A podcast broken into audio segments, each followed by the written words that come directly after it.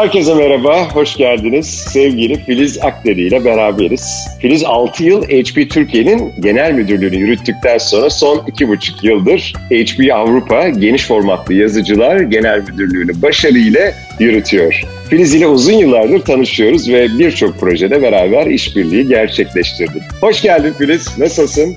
Hoş bulduk Koray, çok iyiyim. Filiz, şimdi İspanya'ya kadar uzanan bir öykü var, bir kariyer öyküsü var. Senden kısaca buradan e, bu öyküden bahsetmeni isteyeceğim. Ayrıca bir kadın olarak İspanya'da da multinational bir platformda hepimizi gururlandıran, onurlandıran bir title'la devam ediyorsun. Buradaki kadın liderliği de konuşalım istiyorum. Tabii, teşekkürler. HP'de uzun yıllar çalıştım. Türkiye'deyken Avrupa'dan önce Orta Doğu, İsrail, Yunanistan, Türkiye'nin içinde olduğu bir bölgede de çalışmıştım. O anlamda uluslararası bir platformda zaten bulunuyordum. Zaman içinde öğrenme isteğim, yeniliklere olan açlığım sebebiyle farklı arayışlara girdim. Bunlardan bir tanesi de Avrupa'da farklı ülkeleri de kapsayan bir iş yapmaktı. Gerçekten bana bambaşka bir kapı açtı aslında. Şimdi burada yaşarken de görüyorum. Farklı kültürlerle entegrasyon, farklılıklara uyum sağlama, hızlı adapte olabilme, lider olarak geldiğiniz bir yerde kendinizi kabul ettirebilme. Bunlar bana bambaşka yepyeni öğretiler kazandırdı. Bu açıdan da çok mutluyum. Senin de değindiğin gibi Türkiye'de tabii ki çok farklı alanlarda çalışıyordum. Genel müdürlüğün yanında çevre ve eğitim gönüllüsüyüm. TÜSİAD'da, EMÇEM'de çok güzel işbirlikleri sizinle de yapmıştık. Buraya geldiğim zaman yepyeni bir network kurmam gerekti aslında. HP Network'ünün de dışında. Burada EADA Business Sürdürülebilirlik Komitesi'ne girdim. Bu şekilde farklı kültürlerden, farklı ülkelerden ve firmalardan kişilerle de görüşme, fikir paylaşma şansım oldu. Kadın yönetici olarak, kadın olarak bu benim uzun yıllardır üzerinde çalıştığım, düşündüğüm ve konuştuğum bir konu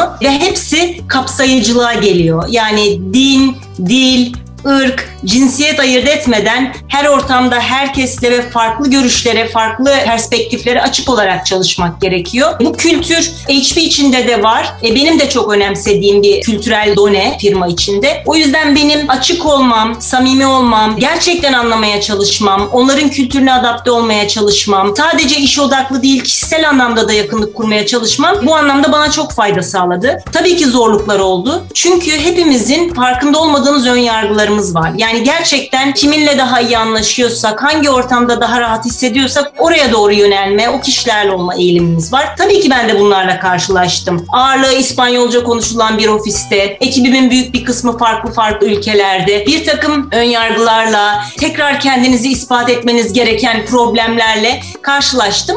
Ama yapı olarak pozitif bir kişiyim ve çözüme odaklanıyorum. Pek kişisel de almıyorum bu tür ufak tefek soru işaretlerini. Zaman içinde çözümleneceğini düşünüyorum. Çözümlenmeyen konuları da ben adreslemeye çalışıyorum. O yüzden çok kısa bir süre içinde güzel bir ekip kurduğumuzu ve güzel bir takım çalışması yaptığımızı düşünüyorum. İlk yılın sonunda genel değerlendirmeler yapılırken de bunu gördüm. Pozitif insanların şirket içinde çok fark yarattığına inanıyorum. O yüzden güzel şu anda bir takım çalışması içinde bulunuyoruz. Tabii Covid gelince biraz yüz yüze iletişim azaldı ama ben kadın erkek fark etmeksizin kendimizi iyi ifade etmemiz gerektiğini düşünüyorum. İyi iletişim yeteneklerimizi geliştirmemiz gerektiğini düşünüyorum. Kadın olarak burada çok farklı platformlarda konuşmaya çalışıyorum. Kadınların cesaretlendirilmeye ihtiyacı var. Daha üst pozisyonlara gidebilmek için rol model görmeye ihtiyaçları var ve yalnız olmadıklarını hissetmeye ihtiyaçları var. Ben bunları yapmaya çalıştım ve şu anda da sonuçlarını görüyorum. Gayet olumlu gidiyor. Çok iyi. Ben de özellikle senin bu uzaktan liderlik konusunu biraz daha açmak ve konuşmak istiyorum. Çünkü bu noktada gerçekten iki buçuk yıldır İspanya'dasın ve aslında büyük bu sürecin döneminin içinde Covid'i yaşadın. Dolayısıyla burada tabii biraz önce senin de bahsettiğin gibi farklı kültürler, farklı backgroundlar. Yani burada aslında şeyi de düşünüyorum hani çok yönlülük, öğrenmeye açık olma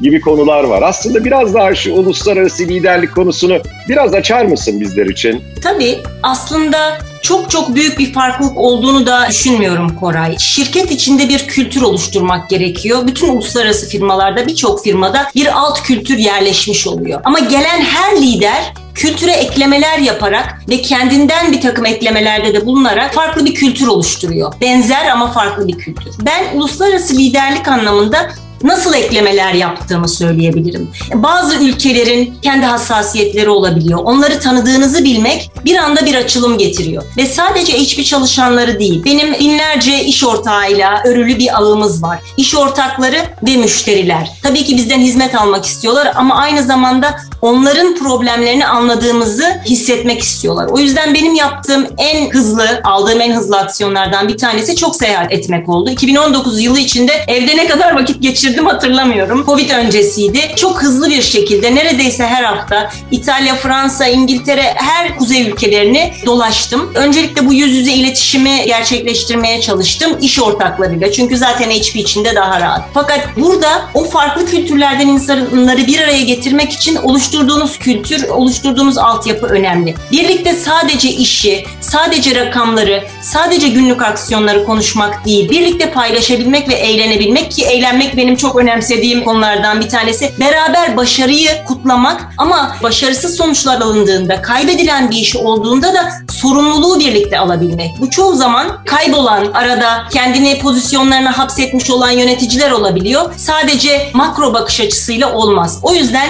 iyi şeyleri de kötü şeyleri de beraber sahiplenmemiz lazım. Problemleri çözerken yan yana durmamız lazım. Benim ekibim adına problemi çözmem gerekmiyor. Ama bilmeleri gerekiyor ki herhangi bir problem olduğu zaman ben oradayım. Hem sorumluluğu üstleniyorum hem de herhangi bir konuda destek verebilirsem veriyorum. Bu kültür ayırt etmiyor. Uluslararası anlamda da bana en çok fayda sağlayan Türk olmanın da faydası. Bir, iş bitiricilik, hızlı adapte olabilme, çözüm odaklı olma ve yakınlık kurabilme. Yani gerçekten yakın olduğunuzu, onlara destek vermek için orada olduğunuzu hissettikleri zaman çok hızlı bir şekilde açılıyor ilişkiler. E, kişisel boyutta aileleriyle vesaire yaşadıkları sorunlara dahi dahil olduğum zamanlar oluyor. Severek de bunu yapıyorum. Çünkü belki zaman zaman ailemizden daha fazla takımlarımızla vakit geçiriyoruz. O yakınlık benim de ihtiyacım olan bir şey ve onlara da bu samimiyeti verebildiğim için uluslararası arenada da benim açımdan çok büyük bir sorun olmadı. Çok güzel ifade ettin. Beraber eğlenebilmek, beraber e, bir failure varsa sorumluluğu alabilmek ve geri yeri gelince de bütün ailevi sorunları olsun, başarıları olsun bu detayda da takım çalışanlarına beraber bir olmak. Bu anlamda gerçekten özel noktaları işaret ettin. Peki şimdi hepimiz uzaktan çalışıyoruz. Sen İspanya'dasın, ben İstanbul'dayım. Uzaktan çalışma kültürü var, mobil çalışma, mobil liderlik. Bu da bambaşka bir konu aslında. Ve şu anda artık makro açıdan bakınca da hayatımızın çok çok içinde. Mobil çalışma ve mobil liderlik bu konularda neler söyleyeceksin? Bu benim çok uzak olduğum bir konu değil. Daha önce bununla ilgili bir projede de yer almıştım. Covid öncesinde de HP'nin aslında smart ofisler, akıllı ofisler, uzaktan çalışma sistemleriyle ilgili projeleri vardı. Ve biz şirket içinde de ofise sabah geliş saatleri, gidiş saatleri, esnek çalışmalar, evden çalışmalar, uzaktan çalışmalara çok aşina olan bir grubuz. Hatta bununla ilgili sistemleri de müşterilerimizle, iş ortaklarımızla paylaşıyorduk. O yüzden bizim Covid ortamında mobil yönetime, mobil işe geçmemiz çok hızlı oldu. Hiçbir sıkıntı yaşamadan anlık olarak toplantılarda bu tarafta dönüştü. Bir takım yerlerde verimlilik kazandırdı. Yani seyahat etmeniz gereken, çok hızlı toplantı yapılması gereken yerlerde çok büyük bir verimlilik kazandırdı. Ama o ilk baştaki verimlilik Covid uzadıkça yerini insanların artık ekran başında olmaktan sıkılmasına, sürekli ekran açık bir şekilde bekleyip bakmaktan sıkılmasına dönüştü. Farklı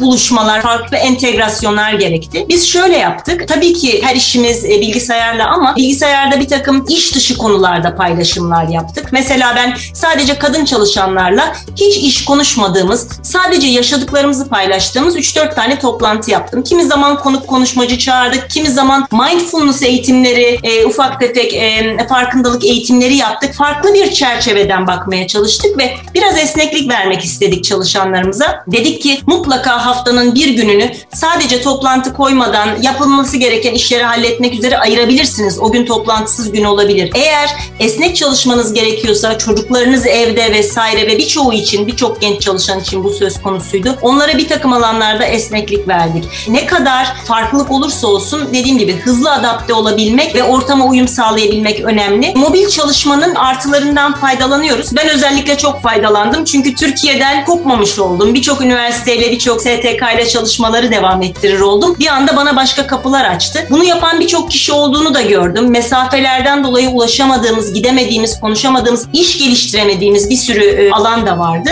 Aslında o anlamda faydalı oldu ama şunu söyleyeyim tabii ki kolay değil. Yani bizim gibi kültürlerde de yüz yüze olmak, gerçekten daha hızlı çözüme ulaştırabiliyor. Ama şu anda bence e, olabilecek optimum noktadayız. Bunun Covid'den sonra da biteceğini düşünmüyorum Koray. Çünkü zaten biraz ulaşımla ilgili sürdürülebilirlik kapsamında seyahatleri ileride azaltmamız gerekecek. Her anlamda dünyada karbon emisyonunu düşürmek için iş yapış modellerimizi değiştirmemiz gerekecek. Hızlanmak için iş yapış modellerimizi değiştirmemiz gerekecek. Bu anlamda artık bence uzaktan çalışma hayatımızın bir parçası. Güzel bir entegrasyon olmasını ümit ediyorum ben. Ne sadece uzaktan ne hep bir arada bir kombinasyon olacağına inanıyorum. Liderlik yaptığın sektör çok hızlı bir şekilde değişiyor ve mega trendler de stratejiler de buna göre oluşturmak gerekiyor. Peki Filiz, geleceğe ilişkin görüşler, geleceğin dünyası, mega trendler, öngörülerin neler? Daha sonra da sürdürülebilirlik hakkında da görüşlerini almak istiyorum. İkisi birbiriyle bağlantı aslında ve saatlerce konuşabilirim bu konuda. Geleceğe ilişkin trendler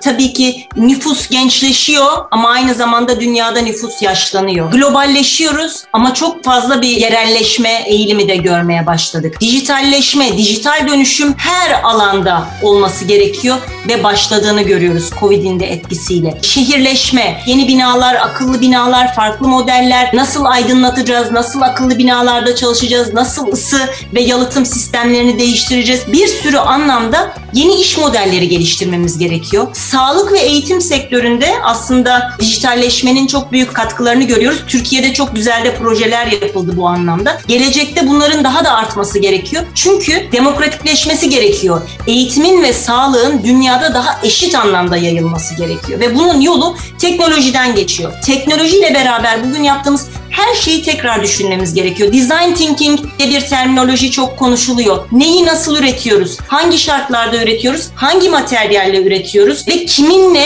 entegre oluyoruz? Tüketicimiz kim? Tüketicimiz de değişiyor. O yüzden bütün iş yapış modelindeki adımları tek tek değiştireceğimiz heyecanlı bir döneme giriyoruz. Değişim güzel. Bunun sürdürülebilirlikle bağlantısı çok yüksek. Çünkü sürdürülebilirlik, yenilenebilir enerji kaynakları yeni iş imkanları yaratacak. Data, veri analiziyle oluşturacağımız modeller yeni iş imkanları yaratacak. Çünkü hepimiz gelecekle ilgili olarak robotlar vesaire, AI, VR herhangi bir işsizlik sıkıntısı olabilir mi diye sorular da gündeme geliyor. Bambaşka iş modelleri oluşacak. Sürdürülebilirlikle ilgili endişelerimiz de bizi aslında yeni iş modellerine itecek. Yani eskisi gibi aşırı seyahat etmek ya da işte karbon emisyonunu dikkate almadan al, satın aldığımız ürünün üzerinde herhangi bir bununla ilgili maliyet almadan tamamen tüketime yönelik olarak yaşamak aslında sürdürülebilir değil. Onun için nasıl geri dönüştürebiliriz? Nasıl plastiği azaltabiliriz? Nasıl aynı annelerimizin babalarımızın yaptığı gibi tamir edebilme ve tekrar kullanabilme sistemini getirebiliriz? Nasıl ürünlerden ve malzemelerden, e, materyallerden faydalanabiliriz? Nasıl suyu en efektif şekilde kullanabiliriz. Çünkü o çok büyük bir kaynak ve az olan bir kaynak. Sürdürülebilirlik bu anlamda çevreyle ilgili boyutunda benim çok önemsediğim, dediğim gibi çok önem verdiğim ve bilinç yaratma konusunda kendime görev edindiğim bir alan. Sürdürülebilirliğin tabii ki eğitim boyutu, toplum boyutu da var. Ama şu anda gelecek için iş modellerinde zannederim çevre boyutuna çok çok çok zaman ayırmamız gerekiyor ve biraz da gözümüzü açmamız gerekiyor. Çünkü çevrede Covid bunlardan bir tanesi yaşadığımız doğal değişimler var. Biraz daha farkındalığımızın yüksek olması gerekiyor. Çok güzel bence özetledin. Bu hatta üniversitelerde de ders veriyorsun onu da biliyorum. Evet. Sonraki jenerasyonların da senin tecrübelerinden, uluslararası liderliğinden de faydalanması hepimiz için son derece mutluluk verici. Filiz katıldığın için çok teşekkür ediyorum. Çok keyifli bir sohbet oldu. Değerli görüşlerini bizlerle çok samimi bir şekilde paylaştın. İspanya'da sana tekrar başarılar diliyoruz. Bir Türk olarak orada göğsümüzü kabartıyorsun. Haberleşmek üzere. Kendine çok çok, çok teşekkür ederim. Ben çok teşekkür ederim Koray. Sevgiler. Hoşçakal sevgiler.